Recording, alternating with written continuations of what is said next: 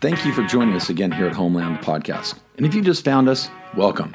My name is Frank Foreman. I'm the host of this podcast and chapter lead for the Naval Postgraduate School's Center for Homeland Defense and Security, Southern California Regional Alumni Chapter. Our mission is to bring you yesterday's pioneers, today's leaders, and tomorrow's visionaries within the realm of Homeland Security. We're taking a slightly different approach on this episode and a couple others we're putting together. This series is going to focus on you, the Homeland Security practitioner. In your efforts to take care of this country and its people, one important person is often overlooked you. Today's show addresses cyber hygiene and what you can do to protect yourself, your family, and the work you do. We recorded this episode during the 2018 Apex workshop, so for those of you who couldn't make it, we have it for you. We're joined by Phillip Osborn, CHDS alumni from 0701 0702. Phillip retired from Homeland Security Investigations within ICE as a supervisory special agent, and today he's an adjunct professor addressing cybersecurity. Phillip spent nearly 20 years working on cyber crimes and shares some simple steps to improve your security while operating in an insecure cyber environment. So, with that, let's welcome Mr. Phillip Osborn.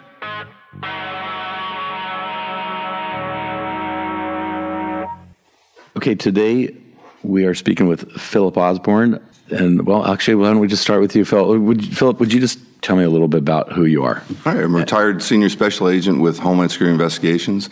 Uh, spent about 36 years in law enforcement, Coast Guard, Customs, Border Patrol. Finally, uh, ended up as a supervisor special agent with Homeland Security Investigations, which is part of ICE. What type of work did you do there? Uh, for first 15 years of my career, I spent in marine law enforcement, and the last uh, 20 or so in uh, cyber crimes. So cyber crimes, and that's why we're here talking today because it's an area that I know very little about, but it impacts every person in this country and actually around the world. So you, as being the subject matter expert in this area, I had a few questions for you today, and if we can go through those, that would be really great. There's threats that are out there in the cyber world, and there's uh, the emerging threats that we're sort of looking at that are they're out there, but they're not mainstream yet, but they're becoming more mainstream. Okay, so I know there's uh, terms like uh, ransomware, and then there's Trojan horses and bots. And actually, I try to stay with the Mac computer, all my Mac operating systems. And I opened my computer one time, and a thing popped up and said, "You've been hacked," and I just closed it as fast as I could.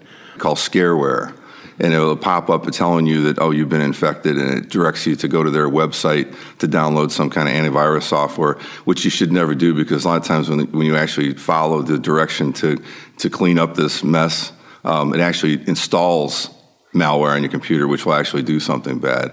And there's a lot of different types of threats that are out there. The big one being right now is probably people hear about ransomware. And to preface most of these threats that I'm going to be talking about, the number one way that people are infected is by clicking on the wrong thing in an email attachment. Spamware, malware, which is malware meaning bad software, the number one way still that people get it on their computer is that they get sent an email from somebody that they either don't know or somebody who looks familiar to them, right? An email crafted for you with an attachment or a link in it, and you click on that link and then you're done. Then you'll download the software, or you'll go to a site that will download the software, and then your computer's encrypted. Then you have to send them, uh, you know, three hundred dollars in bitcoins to get your you get your data back or unlocked a variation of that now, and what on the horizon is, and it's there now, but it, they're probably going to see more of it um, for malicious people that don't really want money. Is they just want to attack you, let's say in an organization. They'll send you a ransomware which will encrypt your computer, but you'll never be able to get the, the uh, unlock code.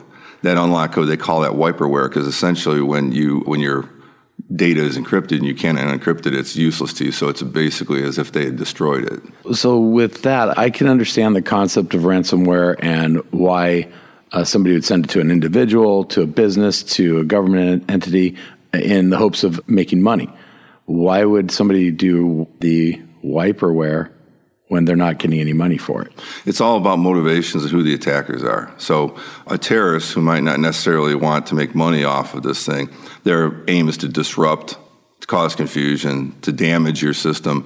A lot of uh, they find that a lot of, especially state and local, a lot of the attacks on them are, have been through uh, website defacement, where they'll, somebody will go in there and hack the an organization's website, and uh, we've seen it where they'll put up like ISIS banners and things like that, pages, you know, promoting ISIS.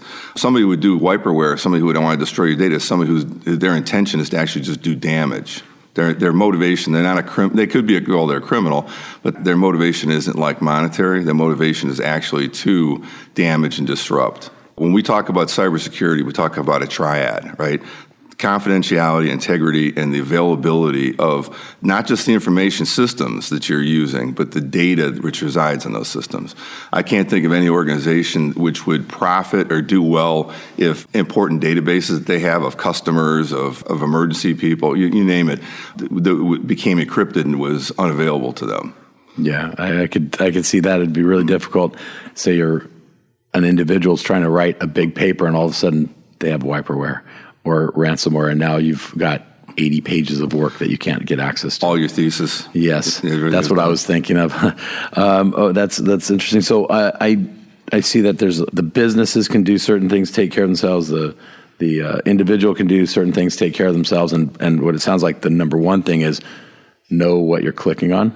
Awareness. Awareness. know in my other life, I'm an instructor for Texas A&M in cybersecurity. One of the main things we actually push is awareness and awareness for everybody because what you find out, and um, I've discussed with people when they, they don't realize it, is that, but maybe you do realize it, more people are taking their work home with them right? And they have access to their information systems that work from home. So for either for, for working from home directly or for just after work, they've got everybody's got work they got to do after work. Well, the things that you do at home end up impacting stuff that happens at work because it can migrate from your home systems to your work systems. So we really push awareness, awareness of what the threats are, um, most people don't know that. I mean, a lot, they should know by now not to click on things, know before you click, kind of thing. But it's getting more and more difficult because the the hackers and the criminals are, you know, where there was phishing, where it was just like a you know spam email sent out to thousands of people, hoping that one of them will click on it, thinking that it is their bank asking them to reset their password. Now you're getting email, which is actually specifically targeted to you. They'll take information from people that you know using their email address, asking for something. So when if you don't look at them very closely, you'll see that there's um, you know that this is actually not your friend, but you know the email address looks like it might be somebody in Russia or China or, or North Korea. So awareness, just knowing what the threats are out there. When you're talking about awareness, at an organizational level, you probably need to be more aware than maybe on a personal level. But I think even then, as I said before, a lot of stuff that people are doing home ends up migrating to work. So, what are some measures if you're working at home or at, at work? What are some basic, simple things that somebody can do to just improve their security. And I, I, know that we talk complex passwords, but is there something we could do really passwords or our usernames or something like that? You know, that's actually uh, when it's funny to talk about passwords because there's the you know originally everybody thought you know long complex passwords you change all the time. Come to find out, everybody's thought where that came from is that that wasn't really well thought out when somebody had to come up with it, it was almost on the fly years ago. It's okay, we should, you should have long, complex passwords over a certain number of characters with mixed in characters. They're finding out that that's actually uh, detrimental because people with long, complex passwords will immediately, first thing they do is going to write it down. Right? right? They're going to do all, and they're going to forget their password and things like that. So now they're coming up with the idea that forget about long, complex passwords. Just have like a phrase a long phrase that you that you can remember, things like that, or they go into two you know two factor authentication where you have you know something you have and maybe a PIN code that you remember, kind of like your ATM card. But when we talk about prevention of this stuff, we talk about having you know practicing good cyber hygiene, and this is not only on the personal level, but it's on the organizational level, right? You should always keep your systems up to date, right? And whenever there's an update for Windows, you should immediately you should immediately patch that. On an organizational level, most of the patching on systems system is going to be up to the you know information officers because patching can be dangerous on an organizational level because sometimes patches don't work well with some of the equipment you have. But that's in the realm of the of the information officers and you know your IT people. They know that a system should be updated as soon as safely possible. At home, is when updates come, you should always update your, your operating systems and, and any kind of software you're using. If you have a hundred different software programs in your computer, that's 100 programs you have to make sure up to date because there are vulnerabilities in even uh, you know something like is Adobe which could end up being a in route for somebody to take over your entire system. So you need to update your computer and all the software on your computer whenever there's an update available. Updates become available when people find out that there's a, a, a mistake or an error in the software that causes the thing not to work right. But there's also updates when people identify security vulnerabilities. So, so you want to make sure that you're updated because they're updating for a reason. Also, you need to make sure that you back up your data. Anything that's important. You don't have to back up the entire operating system, but obviously all your documents, all of your Excel spreadsheets, anything that, that's actually the data that you have needs to be backed up. And you should because when you get hit with wiperware, there is no going back. If your data is the only place it resides is on your hard drive of your computer, it's gone forever. You're not going to be able to get it back. Updating, patching, it's we call it good cyber hygiene and obviously you should be running some type of a virus scan software right something that will scan attachments in your email something that will uh, monitor your operating system for changes and for malware that might get on your computer, uh, and make sure that that's up to date because those are updated daily. A lot of viruses, which basically are the same virus, a lot of times in viruses, all they have to do is change one little thing in it, and it's basically the same virus, except now it won't be picked up by the virus scan software right, until right. somebody actually sees it and adds that signature, they call it, of that virus to that database that it runs against. So all I can tell you is update, update, update back up, back up, back up, and make sure that you know that you got your virus scan software. Nothing is going to be 100% uh, vulnerabilities, which are basically vulnerabilities that hackers some good and some bad will identify in a piece of software which allows that software to be used as an attack vector to get into your computer. Those things aren't they call it it's not out in the wild. Zero day means that the first day that it shows up is okay it's like here's the you know zero day. Right. it hasn't shown up yet and then all of a sudden it shows up in the wild. Now it's out there infecting people and it's going to take a while. There's a lag between the time that a virus actually shows up in the wild and it actually gets identified and it gets put into your virus scan database so that it looks for it.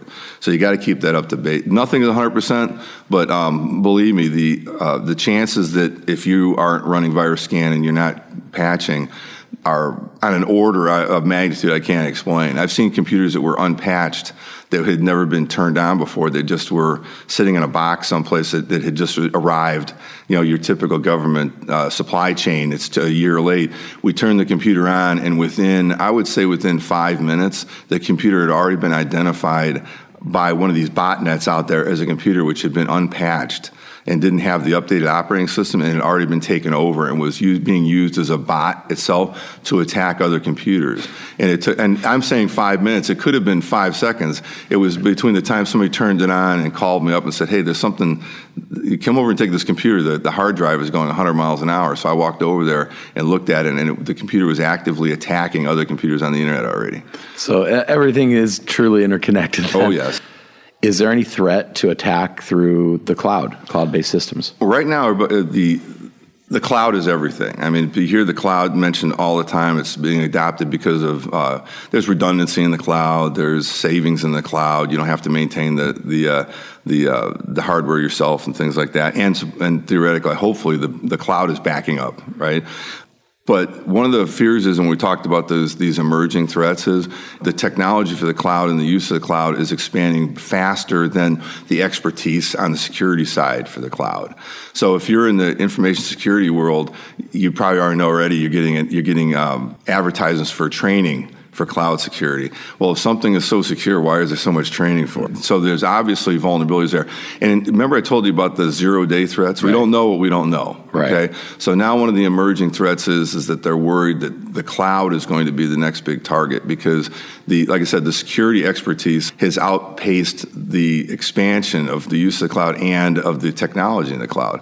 For example, two fairly well advertised threats that have come out recently in the last month or two. One of them, they believe, specifically targets aspects of the cloud. It's not like is is uh, universally thought of as is um, secure like a virtual private network or something right. like that. But the cloud is out there, and the and just to let you know that there are emerging threats on the cloud. Now, somebody who's a cloud security person might say, "Well, you know, I'm, you know, I'm uh, Chicken Little," but the but the thing is, uh, after 20 years working in, in the cybersecurity and cyber investigation realm, nothing surprises me. And one last thing about patching and updating, and I, one caveat is you update, you update, you update. Just make sure that when you get an alert that there's an update, that you're not getting an alert for an update from a hacker. If it's an alert by email or something like that, um, it's probably about because believe me, the you know the criminals are devious and hackers are devious, and they will send people a notification saying, "Hey, there's an update. You need to update your system." And just make sure that that update doesn't have like the at the end of the email address .ru for Russia or something like that. That actually, you were talking about updating our software. How about applications on our phones and applications on our, tablet?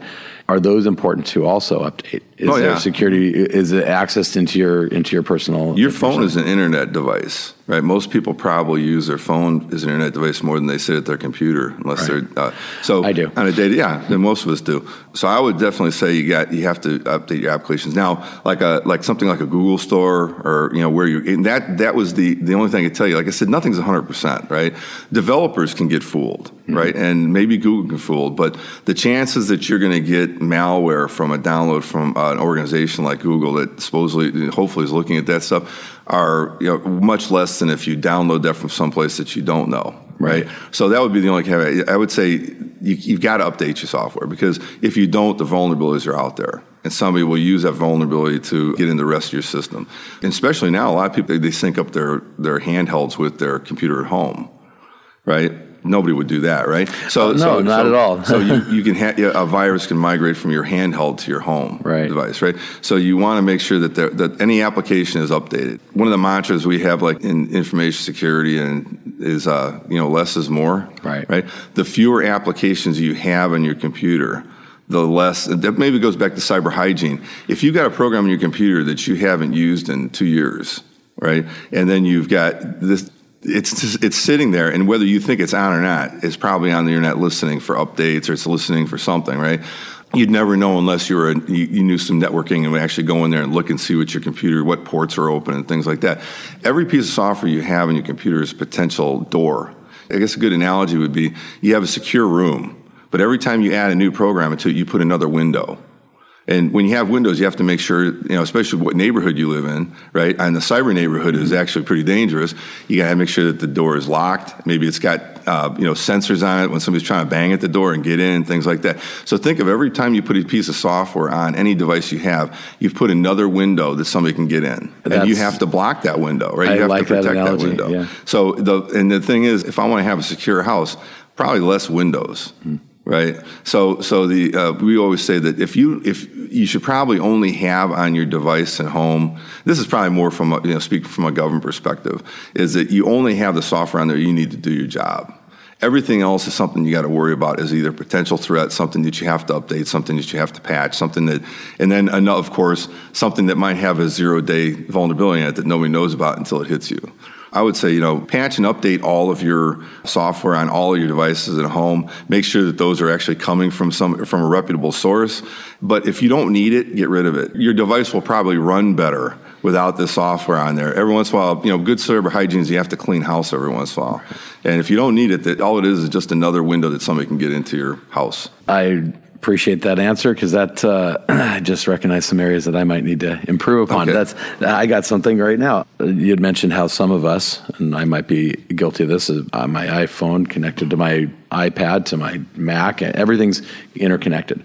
But on that internet interconnectivity, that also leads me into the Internet of Things and the access that other people may have into your own home through the Internet of Things. Do you have any safety measures we could take on that? I know, but the big the uh, the big people thing is always people worrying about your your uh, TV spying on you. You know, if you have a Samsung TV, it's got cameras built into it and things like that. I'm not saying that I've never actually encountered anything like that that's happened. If somebody was like spying on me, they'd just see how much beer I drink maybe during the games, but uh, maybe too much if there is such a thing.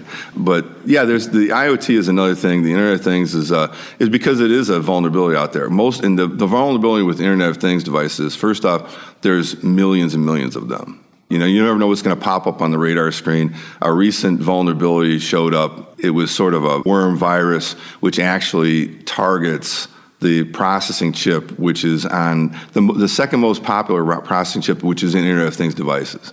So potentially, this this worm can actually seek out and find these devices and turn them into part of a botnet. And if you don't know what botnets are, botnet is a robotic, remote-controlled network of computers which have been turned into zombies, which can be controlled remotely by a bad guy and used to attack something. Probably in the most common uh, thing is what's called a distributed denial of service attack, where all these devices will try to send requests for access or to a website or things like that. And it basically overpowers the ability of that website or that whatever that internet service is to be able to respond to that many people. Remember, I told you availability right. is one of the triad of, of internet security. If I can clog up somebody's service with requests for uh, service from 20,000 or 50,000 or a million internet cameras, right? I've effectively made it unavailable to anybody else, it's almost like I shut it off for right. all the legitimate users. I mentioned cameras because of Internet of Things devices, the most common device which is actually taken over by the internet and turned into one of these botnets of internet devices, Internet of Things devices are cameras. In 2014, I saw statistics. There, they they figured there was something on the order of a quarter of a billion closed circuit cameras in the world, hmm. and there's more now. And that's only cameras which were professionally installed. That is not. That doesn't include, as far as I know, it doesn't include cameras that everybody buys at Costco or Sam's or at some retailer that they can stick around their house. Those are all internet. They all have IP addresses. They're, they become part of the Internet of Things. And the main thing is, and this is, probably goes back to cyber hygiene on the personal and organizational levels the reason that they are vulnerable is that there are automated, almost robotic scanners out there for these for botnets, which actually look for them, and they all have one thing in common that they have the ones that, that, are taken over and become part of the botnets is that they all still have and i'm talking on the order of millions still have the default username and the default password from, that, that are set. The hackers and the, you know, the criminals know this. So when they scan a network it's easy to identify the camera and it's easy to identify it to run the you know very quickly they run the admin password and, and username against a there's a database i think i saw was about 50 uh, usernames and, and, and, admin passwords, which were defaults.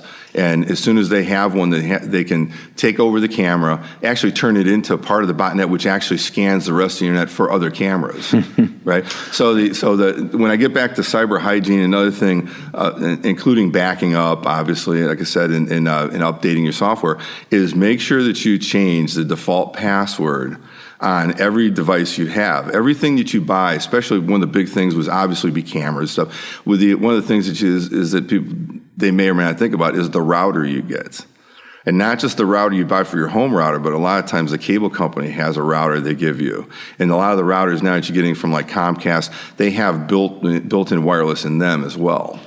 So just on a personal level, I actually disable the wireless on the router that I get from Comcast, and I take so that I'm not even I'm not using that. Nobody can just drive by my neighborhood and get on that for, with a user default password. And I also changed obviously change the default username and password on the router that I bought that I plug right. into their router, so, you know, so that I can, so that I'm not out there. One of the um, Internet of Thing devices, also, which is another one that's popular being taken over, is your home router because people don't change the default username and password. Um, if just by changing the default username and password, you're eliminating a lot of the issues with Internet of, of Things. Not them all, not all. Like I said, I don't know what I don't know. But right now, that's the number one attack attack vector for that is people actually just co-opting cameras because they have and, and routers because they're the people haven't changed the default username and password. If they've had it in service say a year or or two months or even a day access to that could have already been compromised uh, from from one of the uh, bots. If they went back now, change the password, change the username, does it solve the problem? Are they going to be continue to be infected, or is there a way that they can be clean? Hmm. Interesting question. I would probably there's there's there's firmware and software updates I would think that obviously I would change the username and password. Some of these internet actually it's, it's interesting. Some of the Internet of Things devices, especially cameras, I'm, I'm pretty routers work the same way.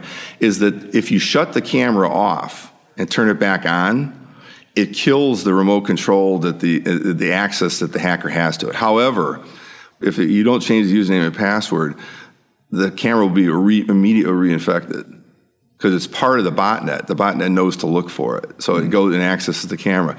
So they, they, said that if you shut the cameras off and then turn back on, it won't be part of the botnet. But if that username and password remain, then it's then it's not. It, it, it actually uh, the, these botnets, internet things, it actually attack the uh, this pared down Linux operating system that a lot of them have. But I think changing the username and password is that's that's the golden rule when it comes to these things. People don't realize that there are devices that they may have at their house that have been infected by three and four different, and maybe more, uh, multiple, multiple hackers. And that device might actually be part of multiple, multiple botnets by different criminal groups or different hacking groups. And it's, it's interesting, it's actually called multi tenant botnet, right? Your device at home has actually got five and six, seven, who knows how many um, hackers have actually accessed it, and it's part of their botnet right? So, and it, interesting enough that one of the new ver- varieties of uh, of um, malware which is out there that actually you know that, that infects Internet of Things devices actually goes in and removes the other bad guy software and removes the, and removes the uh, the ability for them to access your device so that they have it all to themselves. So I don't know. They're not being good. Net, uh, it's not good being not a good netizen. It's just that there that there's no there's no uh, honor among thieves. I guess right. That they want they want it all to use. Well, themselves. they're helping you out. They're getting rid of a lot of the bad guys. Yeah, just they're just they're just going to be the only so, bad guy in your system. So uh, that helps. I and, and I don't know if it, if it matters uh, when you shut it off. Should you change the username password prior to shutting it off or after? I don't know. I, I probably would. I probably would uh, do both. How about that? Okay. I think. I think some of these things, some of these questions, it's, it's probably it's on the hardware level. I would actually call up the help desk okay. for the device because, like I said, I don't know. I don't know every every piece of hardware and every procedure. Some of it might be in the firmware. Some of it might be if there's actually software and, and an operating system on there which has been infected and, and how it's cleaned. It, I think that's a, a, those are questions better left up to the um, you know to the help desk for that device, right? Because they probably have got, at this point they probably have gotten those calls before. Well, and, that know. that's that that gives us a great place. Actually, now I have a good understanding of the things that may threaten me in my own home, but also. Uh, some simple measures of cyber hygiene of changing the username, password, shutting the system down, and then calling the company. They, you're right. They they have had to have these calls in the past. So as it goes for the uh, you had mentioned about Samsung and the the potential uh, impact, or people are concerned that the cameras are watching them. Um, what about systems like uh, Alexis? I mean, do we have to concern about changing a name to Alexi? I don't know. I think actually I've got one myself, and it's uh, most people will joke and say, "Well, they can spy on me all they want if they want to listen to my meaningless banter, yeah. right? Asking uh, most of the time, I, I, my Alexa like, "How tall is Mount Everest?" Right. or something like that. questions like that. But uh, I mean, there, there, obviously there's security issues there. If they were spying on you, I mean, for instance, most people don't know you can. I just found this out the other day as a lark to try to play with it. Was actually when I was flying out here, I actually said I asked Alexa to check on the status of my flight right? And it, and it, told me, oh, your flight is on time. And, it, and, I said, wow, I didn't know that it could just look up the flight number. Mm-hmm. Well, if somebody had access to that, now they know that I'm out of town. Right. Right. right. things like that. So I mean, it, you're getting a little cloak and dagger and things like sure. that. But you never know. I mean, it, it it's only it's only um, crazy until it happens. I don't know. I mean, those devices are that's one of those things that people you know the whole idea about Google spying on you and every everything is. At some point, I think you have to you have to take you uh, your responsibility for you know what you you know you got a device there. Is anything in the world free? No. I mean so everything is being i mean most people don't know that the you know the car companies um, all of your your um, your connected devices in your car and in your gps even though you tell it to turn tracking off and turn everything off it's still tracking you because they want and these companies are actually selling the information about your where you're driving if you're at a certain store for for marketing purposes and things like that. So there's um, there's always some responsibility that I mean if if I it's, it's kind of a, a, joking aside, but if I was a criminal, I wouldn't like be running Alexa. Hey, what's the price of right. cocaine this week, so I can know what to charge people or something like right. that. I don't know. I mean, that's that's something that uh, I hear people talk about it. I mean, I think most most of the spying that's going on Alexa is, um, you know, the, the company themselves, Amazon maybe, are are using information you're saying as marketing. Right. Um, but as far as is it a device which is um, potentially vulnerable to hacker and they could listen? Probably yes. Anything which is touching the internet, which obviously Alexa is, right, is vulnerable. Anything that touches the internet is vulnerable. So it's got an IP address. It's connected to your devices at home. If I was to scan your um, device, and and because it's such a new thing for me playing around with it, um, if I was to scan a, a, my network from outside to see what it would see if I could get if my if my firewalls would let would go in there and say, okay, yeah, Alexa, all Alexa's listed on a certain port. So right. it, it's it's a piece of software. It's a device which is connected to the internet. As far as I know, it probably is uh, vulnerable to something. And, and if it's if it's touching the internet, then hackers could potentially listen to what you're saying. Yes, I mean, so, so I would say yes. I would say yeah. I wouldn't. I wouldn't be. I wouldn't be. Re, I wouldn't be rattling off my um, credit card numbers in front of it and stuff right. like that, and uh, in codes and things because I wouldn't be surprised what you read in the news. Right.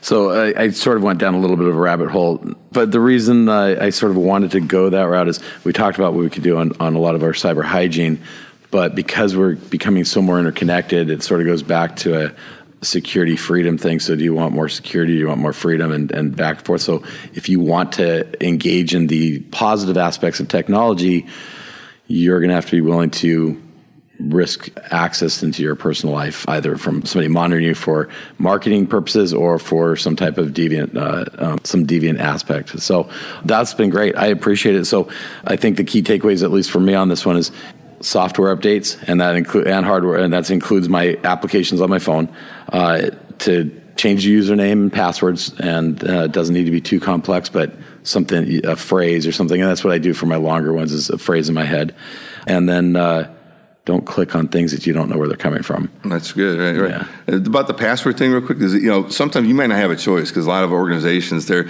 they've got a password policy, right? So right. it has to meet the thing. What I'm just saying is that, that, when I mentioned that was that was the the mantra is going now that you know that they were wrong about that because it just you know complex passwords that are hard for you, for people to guess are also very difficult for people to remember. So they immediately write it down, or they don't right. use it, or they'll go with something. So like a passphrase, but you may have a choice. But definitely, you know, changing default usernames on devices and passwords, and, and just sort of keeping aware, like awareness. Like I just recently got an Alexa for Christmas, right? So I have been keeping my eyes out for like security alerts and things. And and um, uh, from an organizational perspective in the government, right?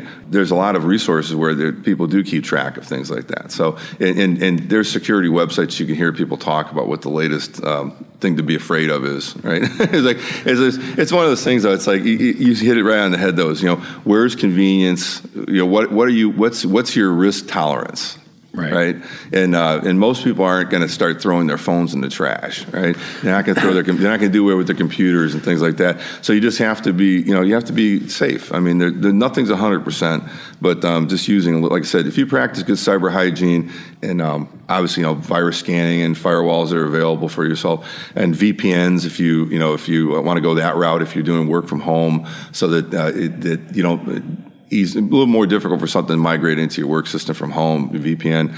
You know, getting up in the morning could be dangerous, right? So I don't want to scare anybody off the computers, but good cyber hygiene and just and a little common sense and awareness, and just know what's out there. Perfect. Well, besides the the potential of, a, of attack uh, on cloud-based servers, is there any other thing out there that you see as an emerging threat? Oh, there's, there's a emerging threats. I mean, there's always we could talk for semesters on cyber threats, right, and different aspects of it. You know, but some of the things that, that um, especially on the like the presentation I gave yesterday, you know, we're talking about virtual currencies. Obviously, they wouldn't be around if it weren't for computers and cyber. Bitcoin being the big one right now, and most people, most people who are in, involved in Bitcoin are either involved in it for speculating because it's you know it, I don't know about it's it's kind of like Mr. Toad's Wild Ride though right. the way the price goes up and down. uh, I don't know if I'd be putting my 401k in it right now last time I checked, I think in December it hit twenty thousand dollars, and then in uh, mid January it hit back down to eight grand. I don't know how many people can absorb that kind of like up right. and down. But um, it's not just uh, people speculating. The majority use of actual use, other than the speculation, is for criminal purposes. Now Bitcoin's changing a little bit that because you've got some some fair, you know, large Microsoft, some other, you know. Uh, online uh, vendors which are taking Bitcoin payment, but even they could not tolerate the the up and down, right. the, the, wide swings in the price. And like I believe Microsoft actually stopped taking Bitcoin for payment for a while because it was just too crazy the way the, the price was fluctuating, and they could the system couldn't handle it. But traditionally, I've seen most of the virtual currencies were used for payment systems for um, illegal items, right? And this is going back 20 years, predating what most people knew as the dark web is today. But it's a it's a primary payment system. On people talk about the dark web, you know, the the, the invisible internet, the, the parts of the internet which aren't aren't. Uh, uh, it's not that they're not even indexed by search engines. You need special programs just to get on it. You have to use Tor, which means the Onion router. You have to use software to be able to get on that. But once you're on there, it's basically, you know, that's what they call the dark web. Mm-hmm. And there are, and it, originally it was uh, for communicate, it was, it was a kind of a proxy server system for people to be able to go to websites without being tracked, which came in handy for people who were like trying to access uh, forbidden websites from behind the Iron Curtain right. or in a communist country.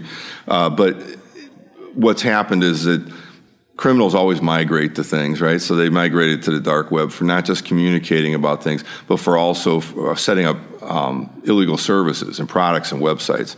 So I guess the main one would be like the Silk Road, which I was involved in that investigation, you know, which was taken down in California, in San Francisco, you know, several years ago. Basically, a marketplace for nothing, everything illegal, drugs, right. guns, you know, everything. I guess they had the, the, only thing they drew the line on was child pornography. On the Silk Road, they wouldn't allow people trading child porn, but if you wanted to trade fentanyl and right. and, and, uh, and, machine gun conversion kits and things like that, there was there was there was all over that, and a lot of financial stuff, stolen credit cards and, and credit card numbers and things like that the day actually i remember the day that we took the silk road down and we arrested dread pirate robert the, the guy that ran it up in san francisco. That same day it was already supplanted by another one because there was already they were already out there. Uh, and uh, so so now there's dozens hundreds of, of illegal marketplaces that are selling everything you know every kind of illegal item. And they're all the, the payment choice on the silk road and, lot, and for most of these is either bitcoin or some other type of virtual digital currency cryptocurrency however you want to call it right so that's the driving force behind a lot of virtual currencies. My involvement in virtual currency wasn't just for illegal marketplaces, but it was also from the money laundering perspective. People being able to, you know, circumvent going through regulated financial institutions to put money in the system, move it around, and the big link between virtual currencies and prepaid cards, right? Gift cards. Maybe not necessarily the gift cards you see at the, the Walgreens, but a lot of them that are for sale online, which are issued by overseas banks and and actually some that are available at the grocery store that you can load with virtual currencies or not maybe not directly, but you can actually use your bitcoins to give it to somebody, and they'll load the card for you. And these things end up being a, an avenue for cross-border movement of cash, um, terrorist financing, things like that. So, but they're all interconnected because virtual currencies wouldn't exist without the internet. The dark web would not exist without the internet, right? And the prepaid card, at least a lot of the aspects of it for the illegality, are directly associated with virtual currencies and the internet. So those were things that I worked on for years, and they're still out there. The the terrorist attack in Paris on the soccer and the and the uh, all the people that were killed at the restaurants, mm-hmm. those terrorists that use that they um, finance that operation uh, with prepaid cards the money that they were using, they were using prepaid credit cards that were uh, loaded up by other by people that could have been here in the United States could have loaded money on them for them. So it's a way of, of circumventing the traditional financial system to uh, support terrorist type acts. Well, absolutely. You can. Uh, I mean, perfect example is if I want to, if I want to, if you're a terrorist over in Afghanistan and uh, I want to give you money, um, can I wire it to you? you know, if I wire it to you, the banks are going to see, okay, where is it going? Um, who's it going to? Uh, if you're on a terrorist list, or you're on a list of uh, OFAC sanctioned countries or banks or, or, or people, individuals, uh, they're going to block that. They're not going to send that money. But if you have a prepaid card, which is loadable with Bitcoin, right? You're in Afghanistan, then I can go, and it's like on the Visa MasterCard uh, right. system. I can go into a uh, Starbucks and meet somebody, you know, exchange who's going to sell me Bitcoins. I could buy $1,000 in Bitcoins and then use that Bitcoins that I bought from that with cash here in the United States, load it onto your credit card over there in Afghanistan. And now you have access to those funds. Wow. Any way anyone could uh, bypass the system, finding the loopholes. Well, that's what I tell, I tell the, my uh, investigators when I was working, and, and when I teach class to investigators, I said, you got to understand, I said, criminals, this is their job. Right they don't have it's not like they're working somewhere else and they gotta like when we're working on our thesis right trying to trying to work in that time when i can figure out what the next hack is. Their job is when they from the moment they get up in the morning until they go to bed at night is to figure out ways to beat us. Right. Right and be criminals right? So it's it's something that um, it, we're making i think we can't avoid it but we can try to make it a little bit more difficult for them like nothing, you're never going to stop 100% of everything, right? But we don't have to make it so easy that somebody can go into a star, can use a Starbucks gift card to buy bitcoins, which could end up being used to fund a prepaid debit card for somebody in a, terrorist in another country to launch an attack. Yeah. Okay. I that's um, the complexity uh, that they put into their uh, efforts is is I'd have to say almost commendable. I mean, they do really good job of trying to make sure what their mission is is getting accomplished. But then on on our side of countering that, uh, we have to try to be as creative as they are. And I guess that's what your task force has always done: is you guys try to think the way a terrorist would think, or did you approach it from what is a possible direction that somebody may go about? Are you trying? Are you doing red teaming type uh, teams for or red team? a little bit of both? obviously, you have the you have the cases, you know, where people call you up and this is going on, or some, or like when I talked about you know some of the traditional threats. Okay, those have been around for a long time. We know about that. You know, I had actually ran two task forces. I had a I had a, a, traditional border security task force, which we were looking at bulk currency smuggling and, and guns running down to Mexico and things like that. I also had a joint DHS cybercrime task force where we're looking at the virtual side of things. And what we saw was we saw that a lot of these same threats were sort of like merging there was a merger of physical and cyber. Perfect example, like I said, was the prepaid cards. Mm-hmm. We would uh, most people don't think about bulk currency smuggling. That's the, the traditional way that most uh, you know drug money from for the Mexican cartels got from the United States back. People would literally take and, and take large amounts of currency, which is usually the in the trade of drug trafficking. You have large currency, and actually put it in hidden compartments in cars and things like that, and then drive it down to the border and sneak it across a lot of your highway interdiction people, that's what they do. They're looking for money in cars. We, we started seeing in, in car traffic stops that people were in the voids of these, these secret compartments, they were actually hauling cards now instead of cash. And think about it. I can people don't think about this. It's difficult. Sometimes it's more difficult to move the cash than it is to move the drugs. The money that they make weighs more than the drugs. People don't realize this that um, a hundred a million dollars in twenty dollar bills weighs over hundred pounds.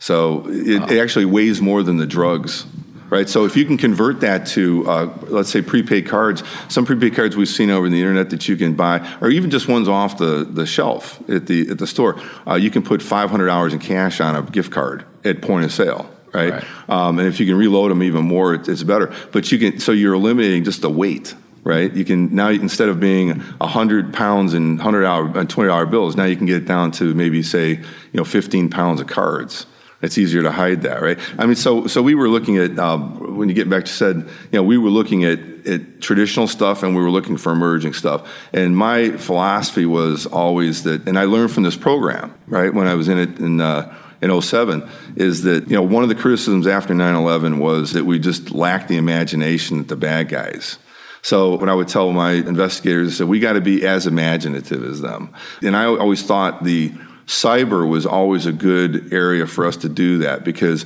a lot of times the bad guys don't invent stuff.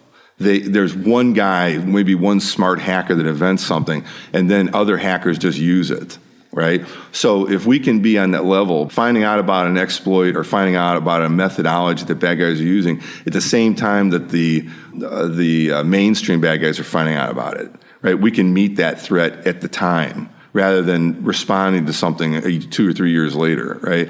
So I try to, I try always saying, you know, use our imagination. Look at the, you know, try to look and think like a bad guy. I said, I, I might have said that yesterday, and I, I have always told my guys, you got to think what they're going to do. If law enforcement is doing this, right, what's our way around that? And then we need to look, okay, if I'm a bad guy and, and I know this is what we do, how am I going to get around it? And a lot of times, more times than not, when we actually looked at that pathway, we found bad guys we found bad guys that were probing it. You know, we're always going to be a little bit behind, you know, because law enforcement is always reactionary at some point. Like I said, I think I told some somebody one time that I don't know how many cyber crimes I prevented because we were looking at something and we were able to plug a hole before it actually happened. When I wrote my thesis, I was saying, you know, back in 07 and 06, is that terrorists are going to use prepaid cards as a methodology because they can use virtual currencies and the internet and they can get around uh, you know how they would normally move money through the traditional financial system. I hate being correct. I hate being the one who called it. But after the terrorist attack in paris that killed so many people and we find out that those guys were using prepaid cards there's no excuse for that. If if we and I, I wrote at the time when because a lot of the argument from the financial you know the the, the credit card companies who are basically in the banks that are behind prepaid cards was that you know there isn't a threat there. We haven't seen an attack yet. They're not using it for money. Not, the terrorists aren't using these cards. And I said, well, why do we have to wait until we get hit? Before we patch a hole that we know the bad guys, we're leaving this big gaping hole open for them to get around what measures we had in place at the time there's still big holes in the system. Some of these holes are being plugged, but there's still. I said some. I, I said one time some of these holes are big enough to drive a, an aircraft through. Mm-hmm right? And it's still out there. It's still vulnerability. Right now, the vulnerability is for everything. It's, I think, it's matter of fact, I think the vulnerability when it comes to prepaid and virtual currencies for homeland security interests is probably more now than it's ever been, because the dark web is bigger than it's ever been. It gives people access to like I said, machine gun conversion kits and all sorts of drugs and weapons and, and things like that that they can order over the internet. Where that stuff was always available, but now it is like really out there available. Before it's it, the dark web has made it much easier for people to shop and look for that stuff. And the virtual currencies and the anonymity, which is built inherently, Bitcoin is anonymous, but it's it's really not. You can you can do some analysis. You can make it really anonymous with tools that they can use, but you can actually do analysis on the blockchain which will, if depending on you know how good you are and things, it's not 100. percent You can track stuff in the blockchain. You can actually track a purchase to a purchaser using Bitcoin in some cases, right? There are virtual currencies out there that use different algorithms than Bitcoin, which are designed completely for anonymity that you will never be able to trace it, right? So the the uh, you have an anonymous system like the dark web, right?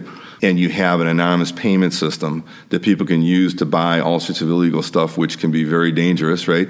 Whether it's um, fentanyl, which can kill people, you know, which is what 80 times stronger than heroin, or machine gun conversion kits, or weapons, or not just the, in, but services. People were, I was looking at services on the dark web where people were shipping weapons to people. So if you live someplace that had strong checks and stuff like you couldn't buy one over the counter, you could go on the dark web and buy a weapon, and these people would ship it to you they sold these services. So these things are out there like that, and it's it's gotten a payment system which provides anonymity, an internet system which provides anonymity for people to get you know dangerous materials and weapons. That's a homeland security issue.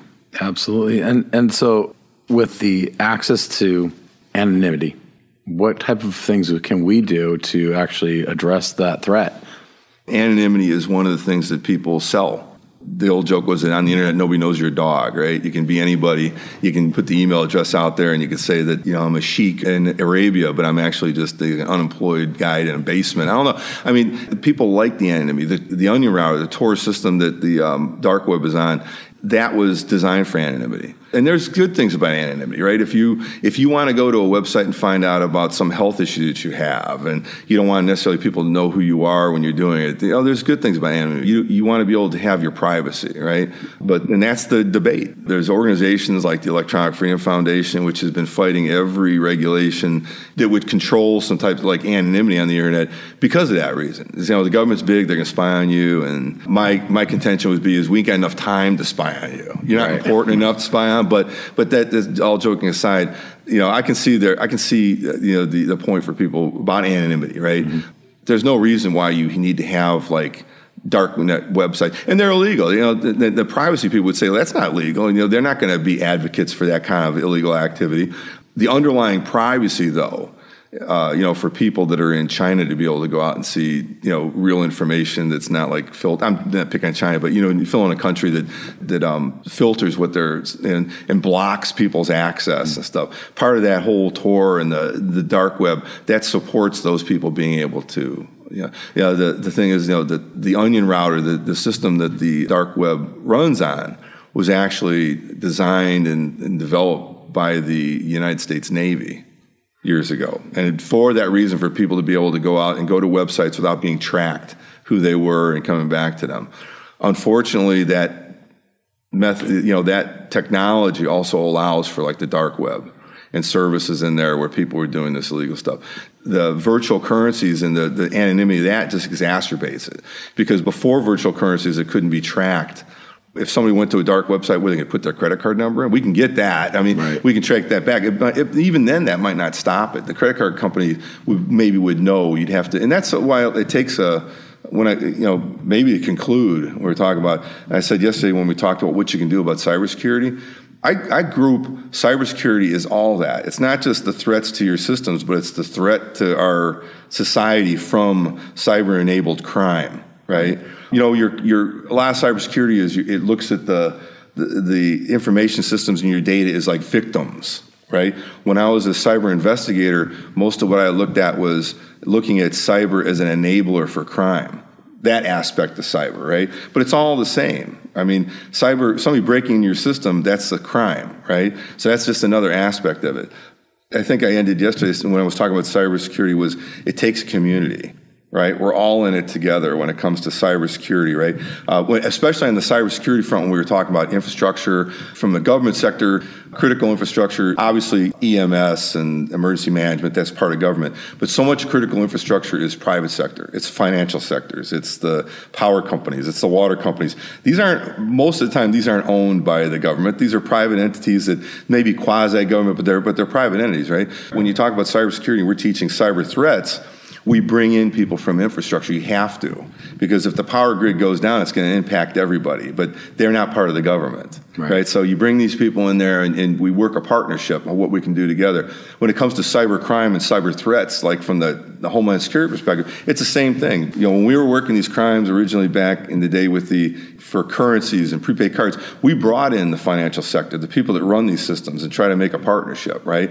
So when you have these partnerships between and even people like the, the Freedom Foundation, people that are big, strong privacy advocates, they're part of the community too because they're they're potential victims of everything that happens, right? So when I said in cybersecurity, it takes community, it takes everybody together working, right? It takes because we can't, we don't own the internet. The government doesn't own it. Nobody owns it, but it's operated by private industry. And a lot of the stuff that's going on with, with the, the bad stuff is going on in impacts like financial sectors and things like that. We're all in the same boat together right? And we got to row together, right? And and uh, that's the way that we're going to end up really addressing this thing, right? Is you is you're going to have to get reach consensus. You know, obviously from the privacy perspective, you know, you're always going to have to have some acceptance of risk of how much you know what we're allowed what we're gonna, what we're allowing to happen for the privacy that we want but you see how that changes. I mean, you know, 20 years ago, how many people thought they were going to be going through a modified strip search to get on an airplane, right? and I right. hope that never happens in the cyber side of things. But you know, it takes a community. It takes all of us together. It takes Homeland Security uh, folks. It takes government folks. It takes private sector folks. It takes everybody working together to come up with solutions to this stuff because it's all interrelated, and nobody has all the keys. But together, we have most of the keys. If we can work together, we can solve a lot of these things. 100% never. Nothing's going to be 100%. But we can certainly do better than I think that we're doing now. I'm just blown away. Quite, it's amazing how it's all interconnected uh, when it comes to finances. To well, let's even back it up a little bit before that. A device that is supposed to be used for good to give access to people who don't have access is taken over by people who are looking to do bad and selling weapons or drugs or, or whatever. So, thank you for enlightening me. I'm sure this is enlightening a lot of people that are listening. And uh, yeah, thank you. Oh, you're very welcome. Yeah.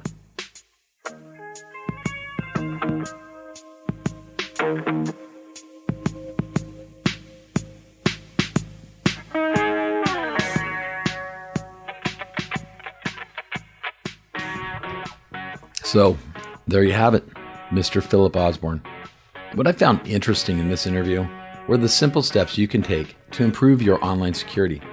Whether it's addressing usernames and passwords, minimizing access into your virtual profile, or understanding phishing and ransomware.